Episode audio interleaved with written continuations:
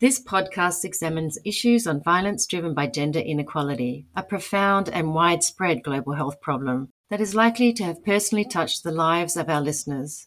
Listen with care and compassion, and please talk to someone should anything come up for you while listening to this episode. For more resources, email svri at svri.org gender based violence is a patriarchal issue. And therefore, in a patriarchal system where there's religion, where there's legal practices, we are dealing with this issue where everything is from that patriarchal lens. You're listening to the Sexual Violence Research Podcast from the SVRI. I'm Elizabeth Dartnall. And I am Angelica Pino. Our vision is to see a world free of violence against women and violence against children.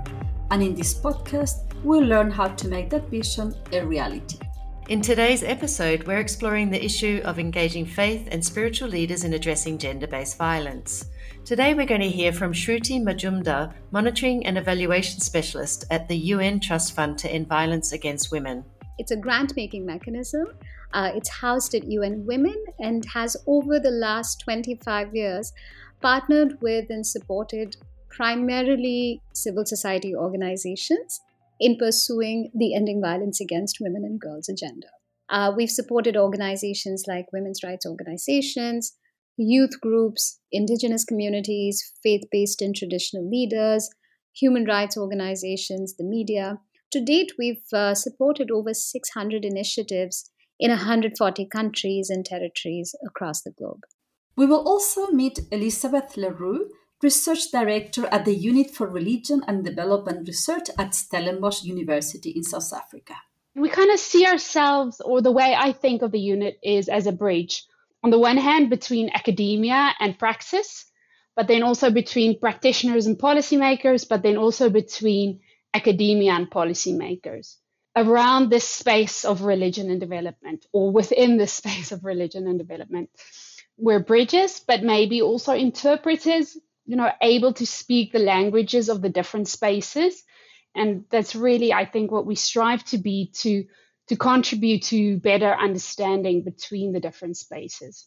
And we'll introduce you to Prabu Deepan, gender equality practitioner and advocate at Tearfund. Tearfund is a Christian charity that partners with you know churches and local communities across 50 countries, really focusing on tackling poverty through sustainable development and responding to disasters and challenging injustice.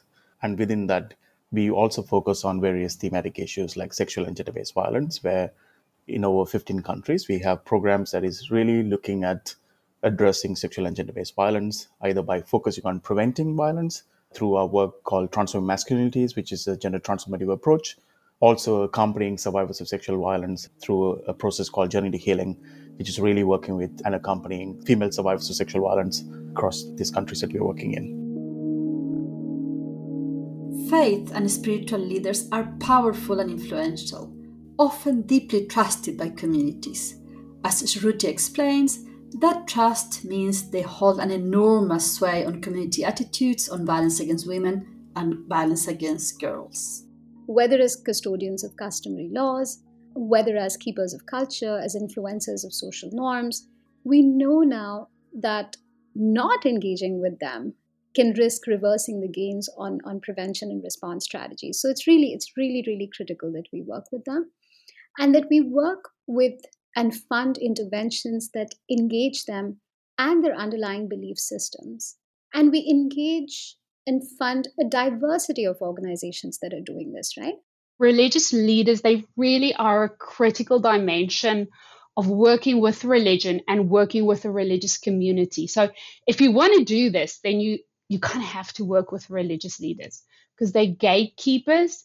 And in many religious groups, especially ones with a, like a really strict uh, hierarchical structure, it really it's impossible to engage with with the religious community, with the people in the community without going through their leaders, without that permission and opening of the gates.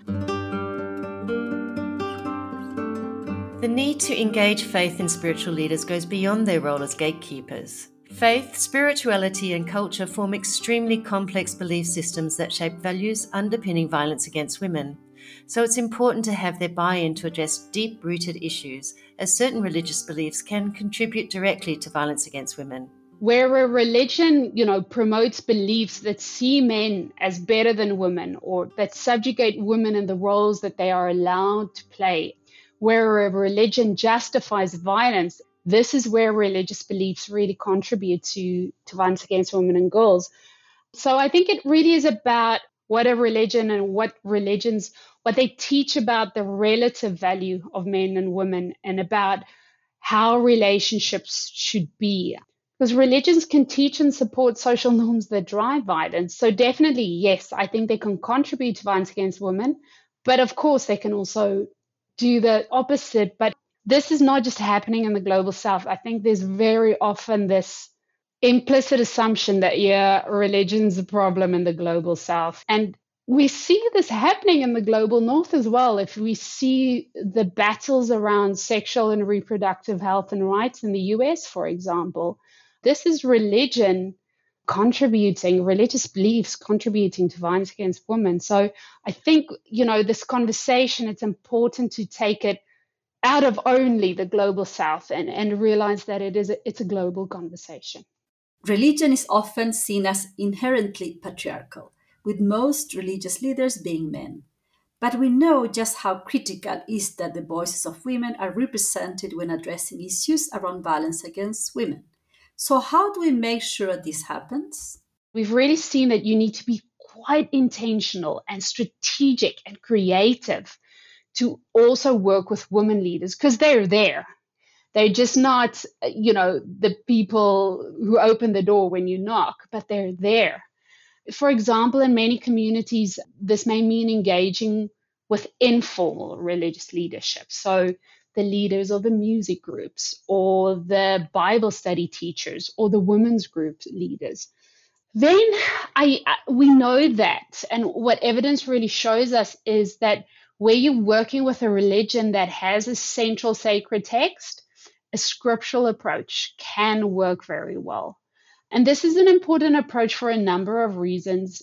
First, sacred scriptures are often inaccurately read and interpreted to justify gender equality and violence. And this might be intentional, it's sometimes intentional, but it's really it's happening. So rereading and reinterpreting these scriptures can be a very important way of addressing a religion's role in facilitating and driving violence against women. We also find that engaging with sacred scripture is a really effective way of working with religious leaders because they're comfortable with it, they see themselves as experts on it, they trust it. So it's authoritative text that allows for a conversation in a space that they're comfortable with. And then we also find that many religious leaders they have very little theological education. So they're benefiting from this theological engagement that really increases their ability to read and, and interpret the sacred text. The flip side of this is that not anyone can do such scriptural engagement. So you, you have to have the right and the authority, you know, the knowledge and, and the standing that that these leaders and will listen to you. So we see, for example, if it's a non-faith organization that's facilitating such theological engagement, or even a faith-based organization, but they're not seen by community members as really religious or truly religious then it could actually have the opposite effect that they are distrusting these alternative theological interpretations that are offered.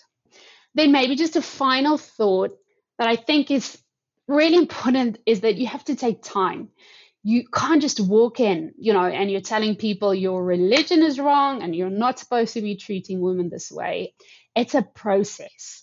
And this is true not only of, of engaging religious actors and religious communities around violence against women and girls, this is true of any type of violence intervention where we're trying to get people to change and examine their beliefs and norms and behaviors that, that drive violence against women and girls.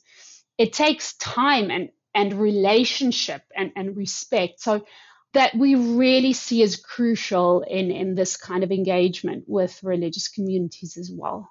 So I think for us, what we've done is we've found ways to build into the intervention components, whether it's activities or the trainings or the dialogues, to create space for women to lead in these spaces, like you know, women gender champions in the faith leader trainings where we invite we invite uh, not only the you know religious leader or the you know the top pastor or the imam but also the head of the women's department and you know so to bring them into the wider leadership conversation that we are having and facilitating with uh, these leaders so that we are creating some sort of a structure that you know kind of encourages them to think about who are the women that we can bring into this space.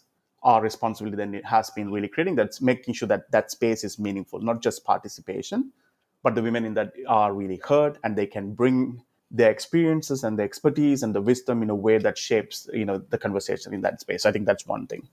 And on this journey with religious leaders then as we uh, journey alongside them to really highlight the lack of space for women the limited space for women i think then we intentionally focus on you know like i said it's not just about highlighting what's wrong right? It's about then what is the alternative what is the new norm what we really forget to do is that creating a space where we can actually together imagine an alternative. And i think this is where we think about what could it look like if we created space if women were leading in this space and then thinking about what could leadership look like in the church creating more spaces for women to testify and you know preach and you know and to lead conversations etc uh, in in our intervention setting but also looking at beyond that in our day-to-day lives you know, because we frame gender inequality as the root cause of, you know, gender-based violence, we also say gender inequality is, you know, lack of autonomy, opportunities, access, leadership, rights, power, etc. for women and women, and all the unequal uh, power and, you know, access and all that I mentioned. So what we really want to then look at is that if we are talking about gender equality, what we are saying is that it has to be equal access, equal opportunity to lead, equal space, mobility, you know, all of that thing. But I think what is really important is for us to be very intentional in agreeing and creating that space where we are naming things that need to be there or missing. And then the work with the religious leaders themselves, they are mostly men. We realize that just because you know men are now saying or religious let's say they really want to be engaged and be on this process for themselves primarily and then you know for the community right like it's not just like saying we need to mobilize religious leaders we are saying we need to work with you as men who need to be on this transformative journey for yourself because if you believe in equality you will preach and practice and model equality. So I think that's the kind of work that we take forward. And then really, you know, then working along with them to talk about accountable practices. Because, you know, just because I as a male, you know, even in this conversation say like I'm pro equality, doesn't mean the culture of privilege and power and all that that I've learned just goes away by me professing about it. No, it is an active thing that I need to focus on. I have to practice. I have to be intentional about it. I have to hold myself accountable and allow other people to hold me accountable. Shruti says it's important to fund interventions that engage faith and spiritual leaders, but to also fund a diverse portfolio of organizations and potentially even partnerships between them. And this is exactly what the UN Trust Fund has been doing. We funded faith based organizations, of course, um, like the Episcopal Relief and Development in Liberia, like Trócaire in Kenya, who are very well equipped to draw on insider credibility with local faith based and traditional actors and engage them very deeply through their religious texts, through their sermons. But we've also funded youth led organizations, right? Uh, such as Restless Development in Nepal, that works on harmful menstruation practice of chhaupadi. We funded the Sindh Community Foundation in Pakistan that works on early and forced child marriage. And these organizations, too, are very well equipped to work with these actors as well to question, to hold them accountable for harmful beliefs and values being passed on intergenerationally. Alongside that, of course, it's also important to fund local women's rights organizations. For example, we have funded Alafia in Togo. We funded the Psychosocial Counseling Center for Women in the State of Palestine. And these women's rights organizations have played a key role in awareness raising, in capacity building among faith based and traditional actors, and really sort of centering women and girls' voices within this kind of programming. So, with such a rich history and diversity of regions and projects, what can Shruti share with us in terms of challenges and lessons learned? Since 2020, we've been engaged in a very intentional process of drawing out practice based knowledge from the UN Trust Fund's archives of monitoring and evaluation reports. And we call this our Learning from Practice series. And we're really excited about it because we've published now a series of knowledge briefs on a wide range of topics. But I want to tell you one of the first topics that emerged inductively from our archives is having a lot of practice based knowledge, as worthy of a deep dive was this topic of how to engage faith and traditional leaders in, in the prevention of violence against women and girls. So I'll talk about a few lessons, as I said, that really stood out for us as a donor. Is of course, A, this is not a homogenous group, and there is no one size fits all way of engaging them. So we really do need that diversity of approaches. Another lesson that's clearly coming out is there's much more documented work and research on the faith side rather than in the spiritual leaders side. And here we really have to look at practices from, from across the globe on, on what's working and what isn't working, much more on spiritual leaders and their engagement with violence against women. A third thing that's coming out as important is discourse.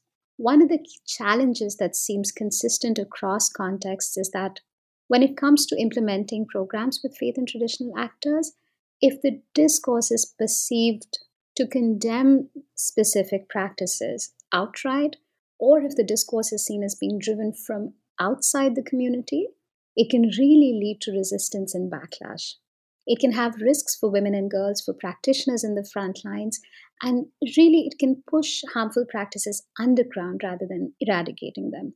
And here, the role of grassroots and local civil society organizations cannot be stressed enough. This is something we're seeing come out as a very clear lesson that they have a unique role to play in this space in being able to convene multiple stakeholders, multiple kinds of faith and spiritual leaders, and develop a tailored, flexible, and coordinated response, which is so necessary as we're seeing in the current pandemic context, right? So, overall, supporting grant making that is adaptive, that is long term, that is flexible is very important in this space, especially if we want to be intentional in our engagement with, with faith and traditional leaders. So, the civil society and women's rights organisations you partner with are generating valuable lessons from their project implementation. Why is practice based knowledge essential in violence against women prevention programming, and in this case, in engaging with religious and spiritual leaders to prevent violence against women? It is absolutely essential to complement the what works with the hows and the whys. How did programs start their engagement with these actors? How did they decide which specific actors to work with? In what capacity were they engaged? Were they engaged as gatekeepers, as connectors, as influencers, as partners? How do different faiths and cultures within the same communities, different rituals and practices, how do they intersect with each other to shape social norms? How do projects build and sustain the impact that they can have with these actors? What kind of discourse is really needed? What are some risks of doing this kind of work? These are all questions on which practice based knowledge can really offer process data and context specific data, which is so valuable. And when that is paired with input and conversation with the evidence base, I think we can really move the needle on prevention of violence against women. Let's go back to Lisa. We wanted to get her take on whether it's true to say that the role of faith, spiritual, and traditional leaders in violence against women prevention is contentious. Has she found this to be the case? It depends on the space. So, for example, if I'm working in a community in any of the many countries in Africa that I've done research in, then it's not contentious at all. So, people and including leaders and, and governmental leaders as well you know they realize and they recognize that religion and culture play a very decided role in people's lives and, and their decision making and their priorities so if there's a research project or an intervention you know that dives into this intersection between religion and violence against women and girls it won't be controversial at all. On the contrary it would actually be perfectly logical. But I don't only work in those spaces, and and I would say that there are many spaces, and especially in the global north, and within intergovernmental agencies, government ministries, and, and some big donors, that there is a resistance to acknowledging or engaging that role of religion and culture in these leaders. Thinking specifically about religion, generally, I would say that within these spaces, there's an acknowledgement that, you know, the secularization thesis wasn't accurate and religion is still playing a role in the lives of the majority of people on earth. And there's an acknowledgement that, you know, religion is relevant to development and there might be engagement around certain development issues, you know, like a wash, but around violence against women and girls, you know, gender equality, then there's a resistance. And, and, and people often see religion and gender equality as irreconcilable. Um, so, especially if an institution lauds itself on being secular, there's often resistance to working with religion and religious leaders, and then it becomes contentious. So, most research on faith, spiritualities, and gender based violence has been conducted by researchers from the North within a Eurocentric paradigm and focusing mostly on traditional religions. There is a growing interest and imperative to change the focus of research and decolonize knowledge in this field. What does this mean and how can it be done? Decolonizing knowledge is about challenging this idea of the hegemony of the Western knowledge system and you know really striving to understand and legitimize other knowledge systems. And we do it by you know exploring these alternative methodologies and epistemologies. So with that understanding if we're talking about decolonizing knowledge on faith and spiritualities and violence against women i think a crucial first step is decolonizing research. And maybe around that i have uh, two key ideas that i think is is important First, and this is so obvious, but by having more global South researchers involved in the research process. We have brilliant minds here in the South, and we should start using them. And where the expertise isn't there yet, to build research partnerships, you know, that is built on this global South locatedness knowledge, but also upskills the global south researchers so that next time they do have the expertise and can do it on their own. But you know even as i'm saying that honestly i think the expertise is here. Um, we need research grants to be available for these researchers. And here the challenges again that most of the funding is in the global north. So we need to rethink how we're identifying and supporting and funding global south researchers and kind of bringing them into the into the mainstream, like quotation marks mainstream. And then maybe secondly, I think it is at the same time more than just choosing global south researchers. We have to think about the research agenda and who's setting it. And unfortunately, again, this tends to still be set by the global north. For that, that's where the money is. And this is, of course, true for development in general. So the development agenda is driven by the global north even though it's understood as primarily benefiting the global south. That's why I think we need to start thinking carefully about who is setting the research agenda, and that's part of decolonizing knowledge in this field. And I think a key step in this regard would be to start taking indigenous religions seriously in our research and not just dismiss these religions as a form of culture. Our existing evidence around religion and violence against women and girls it's so focused on Christianity and Islam, and, and we really do need to start looking further. And let's hear from Prabu again. As Tear Fund is a Christian charity, he has seen firsthand the positive impact of engaging faith leaders in this conversation. I, like most people, started as a cynic because I used to work for a, a non faith based organization back in 2013. And I remember my first kind of uh, three kind of formative studies that I did in uh, Burundi, and Rwanda and DR Congo, just really with faith groups that we're already working with and really understanding how do we you know work with men and boys in that context where faith and culture really collude in a way that reinforces some toxic masculine traits and it was really mind blowing in the in the way that you know obviously it's so obvious I've seen it uh, but also to hear and see it in a in a context where you're actually in a conversation about gender-based violence and people you know feeling like they can justify that that is really really you know really something at that moment. And it was really disheartening. And i remember like before i you know went to you know closed these focus group discussions or these conversations with pastors and other you know leaders i felt like okay you know what if i never come back here and so i remember like you know kind of concluding whatever i was supposed to do and then just really talking through what i understood and how i these scriptures related to me and my experiences as a man and really about the life of Jesus at that time and really looking at tangible ways that we can look at his characteristics, etc. And there were a couple of things that really kind of stood out for me. One is that this man, you know, telling me, Prabu, you know, how can I be something I have never seen? That I've never seen a man be like this or another man in my community or uh, my father like this. So how can i even even dream or, of aspire to be a man who's not this man who exemplifies believes in equality etc etc the second thing is i remember going back after six months and i remember this pastor in front of his congregation saying you know after prabu's seminar again this is not a seminar as i said i you know had 30 minutes of like heart to heart talk.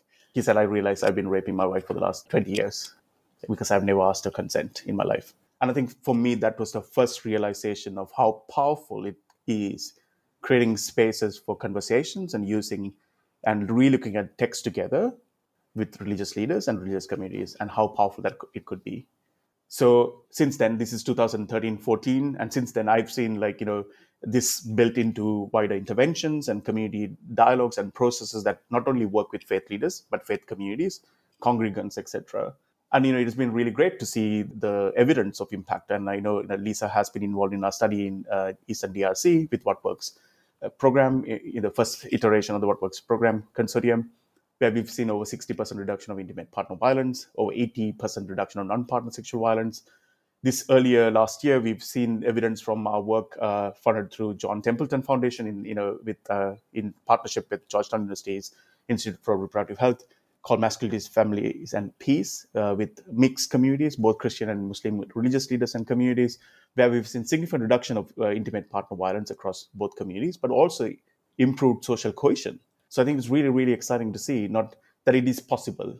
Obviously, we are talking about reduction and not elimination of violence, and we need to kind of continue to work towards that, what that looks like. But I think what has been really encouraging to say is that yes, this work is is meaningful, it is impactful uh, to people, and it, it is real in a way. You are a founding member of the Joint Learning Initiative and the SVRI Hub on faith, spirituality, religion, and gender based violence. Could you tell us a little bit about the Hub and why do you think it is important to have such a space in this field? Such spaces are really important to have the space where people like you, researchers, people like me who are practitioners, who are also, you know, affiliated with faith in a way, working for faith based organizations can create, you know, kind of have a dialogue and you know bring evidence talk about evidence talk about challenges discuss how we can improve practice in a meaningful way because we have common objectives in terms of like really working towards an, a world a future that is equitable and you know and free of violence right? So i think that itself is really important for us. And obviously around advancing research on faith responses because i think there's a lot of good work. You know when we started this conversation you know 2013 i remember back then there was pockets of kind of interventions and there was work that was going on. It was not visible and you know there was no dialogue. And it seemed to be a bigger dichotomy than it you know it is now because it felt clearly divided on this faith is bad you know therefore we do not engage. On the other side we you know faith-based actors and faith-based communities are like very distrusting of the wider sector that was working on gender-based violence. For us then this space is where it overlaps faith and gender-based violence and research overlap so that we can really advanced research on prevention and response to gender based violence in the places that we work in.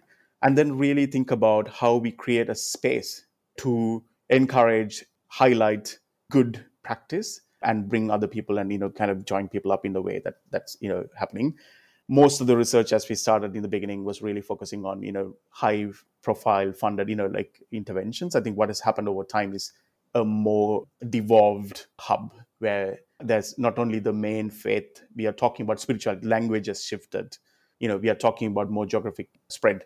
We are talking about diverse voices, not only around faith, but also around sexual orientation and gender identities, etc., in the leadership itself, which is really exciting, I think, for us eh, as a new direction. So, yes, for just this fact that we could come together as practitioners, as researchers, and have this conversation, talk about evidence, talk about the challenges, talk about best practices, and, and have a dialogue I think that's why this hub is really important so that we can advance knowledge, advance research. So, are our guests optimistic? Can effective engagement of faith and spiritual leaders make positive changes in the lives of women? Yeah, I'm optimistic because I've seen those changes. I've been in communities where religious leaders had been mobilized to understand gender equality and, and the importance of ending violence against women and girls. Also, you know, I've seen how the international community has changed into being more open to the reality that religion and religious leaders and religious communities play a role in, in preventing and responding. Clearly, it's not yet where it should be, but there really is much more receptiveness to this dimension of holistic intervention. So, yes, I would say I'm positive, and it's exciting to be part of the journey. I have enough of kind of, you know, experiences positively and seen the evidence, heard the stories, and I think that makes me really optimistic. Obviously, there's a lot of work ahead, and I think that's where conversations like this are really helpful that we can continue to have dialogue continue to challenge call each other you know out hold each other accountable but also just know that we are journeying together and have shared goals i'm very optimistic from from where i sit at the trust fund but also from over a decade of having seen and witnessed this work firsthand having done research on it from one of the grantee organizations that I recall when I last visited, the work of Episcopal Relief and Development in Liberia gives me so much hope. Just to give an example, right? I remember being so moved by their ability to work in such a hard, a fragile and conflict affected context, bringing together different faith leaders, imams, pastors, engaging them deeply through an experiential learning model, bringing them together in dialogue with women's groups, with youth led groups, and really filling a huge gap when it comes to, to creating community based structures that can support survivors of violence and hold public officials accountable. And this is one of many examples of practitioners we've supported that are doing wonderful work, but they have to be supported long term. And we have to take an adaptive approach to supporting them because, again, we know that for an intentional engagement with faith and spiritual leaders, it's important that we take the time, that we, we invest long term for this to be successful. Thanks to our guests, Shruti Majumdar, Elizabeth LaRue, and Prabu Deepan for joining us on this podcast. I'm Elizabeth Dartnall. And I am Angelica Pino. You have been listening to the Sexual Violence Research Podcast by the SVRI. To find out more about our vision, visit svri.org. To free the world of violence against women and violence against children, we need everyone to hear our message. So please subscribe, like, and review us on Apple Podcasts and share this episode far and wide.